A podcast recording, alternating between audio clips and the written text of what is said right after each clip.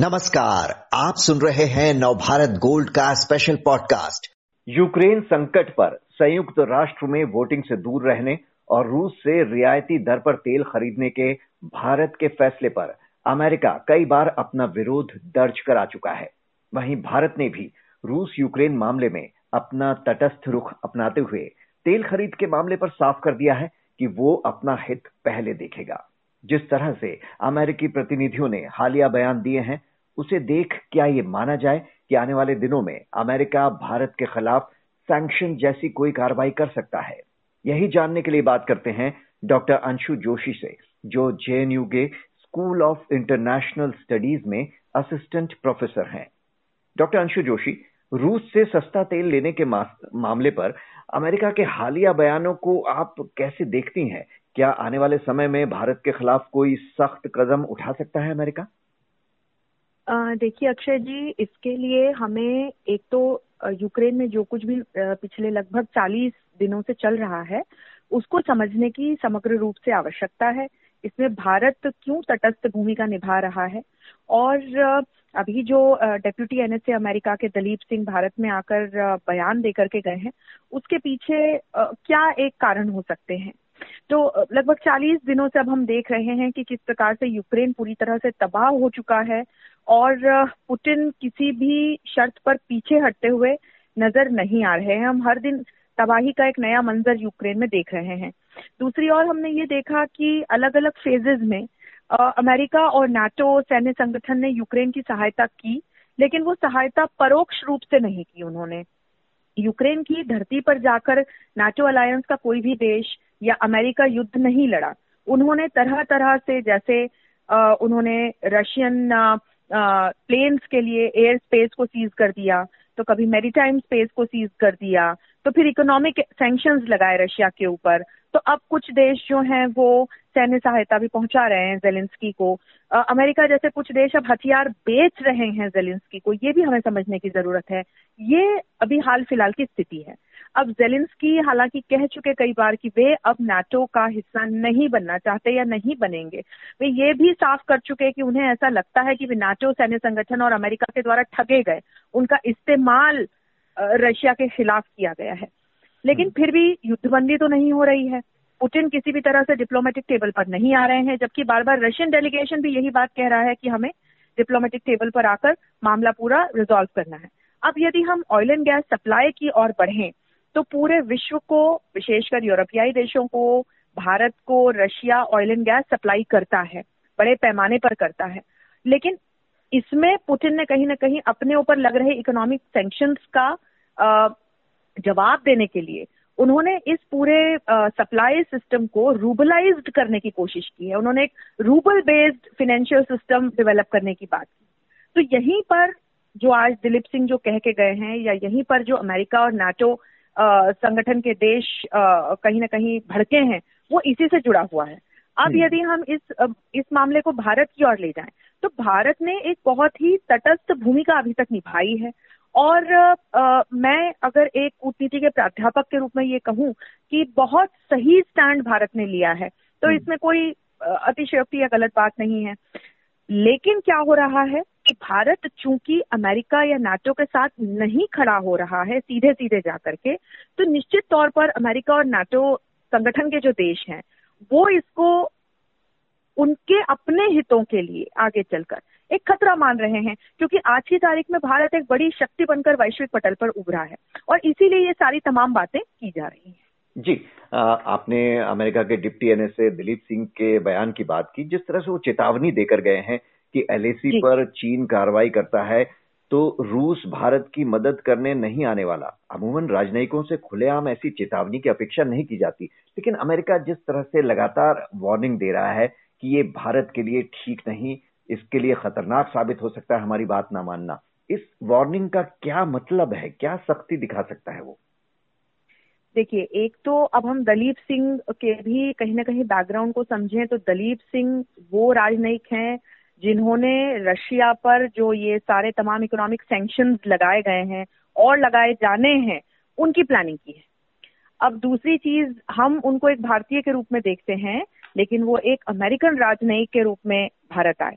और वे जो भी बयान यहाँ पर देके गए, जिस तरह से उन्होंने भारत को चेतावनी दी है, उसको भी हमें समग्र रूप से समझने की ज़रूरत है, क्योंकि सिक्के के दो पहलू होते हैं। तो देखिए, वो ये बात बिल्कुल सही कर रहे हैं कि आज की तारीख में चीन और रशिया के बीच जो मैत्री है, वो एक नो लिमिट पार्टनरशिप है। तो आज चीन रशिया को यूक्रेन, रशिया क्राइसिस में सीधे सीधे सपोर्ट कर रहा है और वो अपेक्षा करता है कि आगे जब वो हिंद महासागर में या साउथ चाइना सी में या स्वतंत्र प्रशांत क्षेत्र में जब अपना दबदबा कायम करने के लिए किसी भी इसी तरह की अग्रेसिव हरकतें करेगा, तब रशिया उसे सपोर्ट करेगा। ऐसा चाइना सोचता है। पर क्या ऐसा होगा वास्तव में, ये हमें समझने की ज़रूरत है। बात को उन्होंने बिल्कुल स्पष्ट तरीके से भारतीय राजनीतियों के सामने रखा और भारत को चेताया। ये भारत भी जानता है कि ये बात सही है ये खतरा सही है। लेकिन हम्म, हम्म। इस सिक्के का दूसरा भी पहलू है अक्षय जी।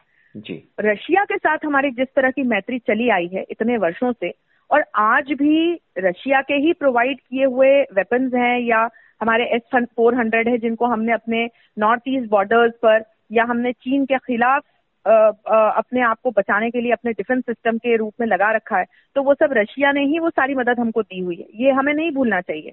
तो इसे अब हम समग्र दृष्टि से देखें। दूसरा वो जिस तरह से हमें चेता करके गए कि यदि हमने रशिया से ऑयल एंड गैस खरीदा और उसकी सहायता की तो फिर परिणाम बुरे होंगे। वो, ये धमकी वो इसलिए दे रहे हैं क्योंकि वो जानते हैं कि भारत एक बहुत बड़ा बाज़ार है। और यदि भारत ने अपना बाज़ार रशिया के लिए खोले रखा भारत ने अपने दरवाजे यदि बंद नहीं किए तो जो नाटो और अमेरिका रशिया को जिस तरह से इकोनॉमिक सेंक्शन के माध्यम से उस पर लगाम कसने का प्रयास कर रहा है वो प्रयास विफल हो जाएँगे। इसीलिए वो भारत को बार बार चेता कर गए हैं। जी। मैं ये नहीं कहती कि उन्होंने जो बातें की ही वो बातें गलत थी लेकिन मेरा ये कहना है कि जिस तरह से वो भारत में आकर और भारत को ही जिस तरह से चेतावनी देकर के गए हैं तो उनका जो ये तरीका था इस पर ज़रूर मैं एक प्रश्न चिन्ह लगाऊँगी। क्योंकि स्वयं एक भारतीय मूल के व्यक्ति होते हुए वे जिस तरीके से बात करके गए इस ये सारी तमाम चेतावनियाँ देने का एक दूसरा तरीका भी हो सकता था। जी, यहाँ पर मैं ज़रूर प्रश्न चिन्ह खड़े करूँ जी बिल्कुल। वैश्विक नैतिकता का जो ज्ञान अमेरिकी राजनेता और अधिकारी हमें दे रहे हैं क्या अमेरिका। ने खुद हमेशा हर वक्त अपने देश का हित सर्वोपरि नहीं रखा है? तो विश्व युद्ध के दौरान भी उसने अपना हित पहले देखा था। इवन जब अमेरिका खुद भारत के साथ व्यापारिक वार्ताओं के दौरान काफ़ी सख्त रुख अपनाता है कोई भी रियायत देने के लिए हमेशा इनकार करता है। फिर जब आज की परिस्थिति में कोरोना ने पहले ही अर्थव्यवस्था की रीढ़ तोड़ दी थी श्रीलंका जैसे पड़ोसी देशों का हाल हम देख रहे हैं फिर हमसे हम्म, वो हम्म। ये बलिदान की अपेक्षा क्यों रखता है? देखिए अमेरिका को एक देश के रूप में जब हम समझने जाते हैं तो अमेरिका एक बहुत परिपक्व देश है लेकिन अमेरिका अपने राष्ट्रीय हितों को सर्वोपरि रखता है ये आपने बिल्कुल सही बात कही। और हम्म। इसका जीता जागता उदाहरण जो फ़िलहाल यूक्रेन रशिया क्राइसिस चल रहा है वो है। बार बार बाइडेन ने जेलिंस्की को घुटने ना टेकने की सलाह दी थी। जो हम्म। उन्होंने किया उन्होंने बार बार रशिया के खिलाफ सिर्फ़ बातें की। अभी तक तो हम सिर्फ़ बातें सुनते आ रहे हैं कि हम पुतिन का ये कर देंगे हम पुतिन का वो कर देंगे। यदि रशिया ने ऐसा किया तो उसे गंभीर परिणाम झेलने पड़ेंगे। लेकिन पिछले 40 दिनों से हम देख रहे हैं कि यूक्रेन बर्बाद हो चुका है खंडहर में तब्दील हो चुका है। अब मुझे ये बताइए कि अमेरिका या नाटो सैन्य संगठन का कौन सा देश आकर के यूक्रेन का पुनर्निर्माण करेगा? हम्म। इस संगठन ने और अमेरिका ने अपने हितों को ऊपर रखते हुए वे पुतिन को नीचे दिखाना चाहते थे पुतिन को एक निरंकुश शासक के रूप में पूरे विश्व के सामने लाना चाहते थे। रशिया की इमेज खराब करना चाहते थे जि, जिसमें अमेरिका को और नाटो को बहुत बड़ी सफलता मिली। इसके अलावा बाइडन ने आज एक बहुत बड़ी आर्म्स रेस पूरे विश्व में शुरू कर दी है। हम्म। और एक महत्वपूर्ण तथ्य समझिए कि अमेरिका जेलेंस्की को हथियारों से मदद नहीं कर रहा है। अमेरिका अपने हथियार जेलेंस्की को बेच रहा है। मतलब यहाँ पर भी वो पैसा कमा रहा है। तो निश्चित तौर पर विश्व युद्ध के दौरान भी किया था। बिल्कुल। अब भारत के जब हम कॉन्टेक्स्ट में आते हैं तो भारत और अमेरिका के बीच निश्चित तौर पर अक्षय जी, संबंधों का एक नया अध्याय पिछले कुछ वर्षों में प्रारंभ हुआ है। तो बाइडन की या अमेरिका की अपेक्षा ये रही होगी, क्योंकि इस तरह के बयान भी उनसे आए थे मोदी जी के भारत सरकार के संदर्भ में, कि भारत अमेरिका के साथ खड़ा हो इस पूरे क्राइसिस के दौरान। लेकिन भारत ने एक बहुत तटस्थ रुख अपनाया, सही रुख अपनाया, और किसी भी देश के लिए ये एक सही निर्णय है कि वो पहले अपने राष्ट्रहित को सर्वोपरि रखते हुए किसी भी प्रकार के कूटनीतिक या सैन्य निर्णय लेगा। और शायद यही कारण है कि इसीलिए अब अमेरिका बौखला गया है, क्योंकि बाइडन को भारत कम से कम अमेरिका के पाले में तो खड़ा हुआ नज़र नहीं आ रहा है हाल फ़िलहाल। और यही समस्या की जड़ है।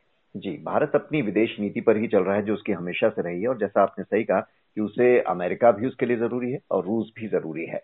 लेकिन अमेरिका को ऐसा लग रहा है हमारी बात अभी नहीं समझ आ रही जो तलखी उसके बयानों में हम देख रहे हैं उससे।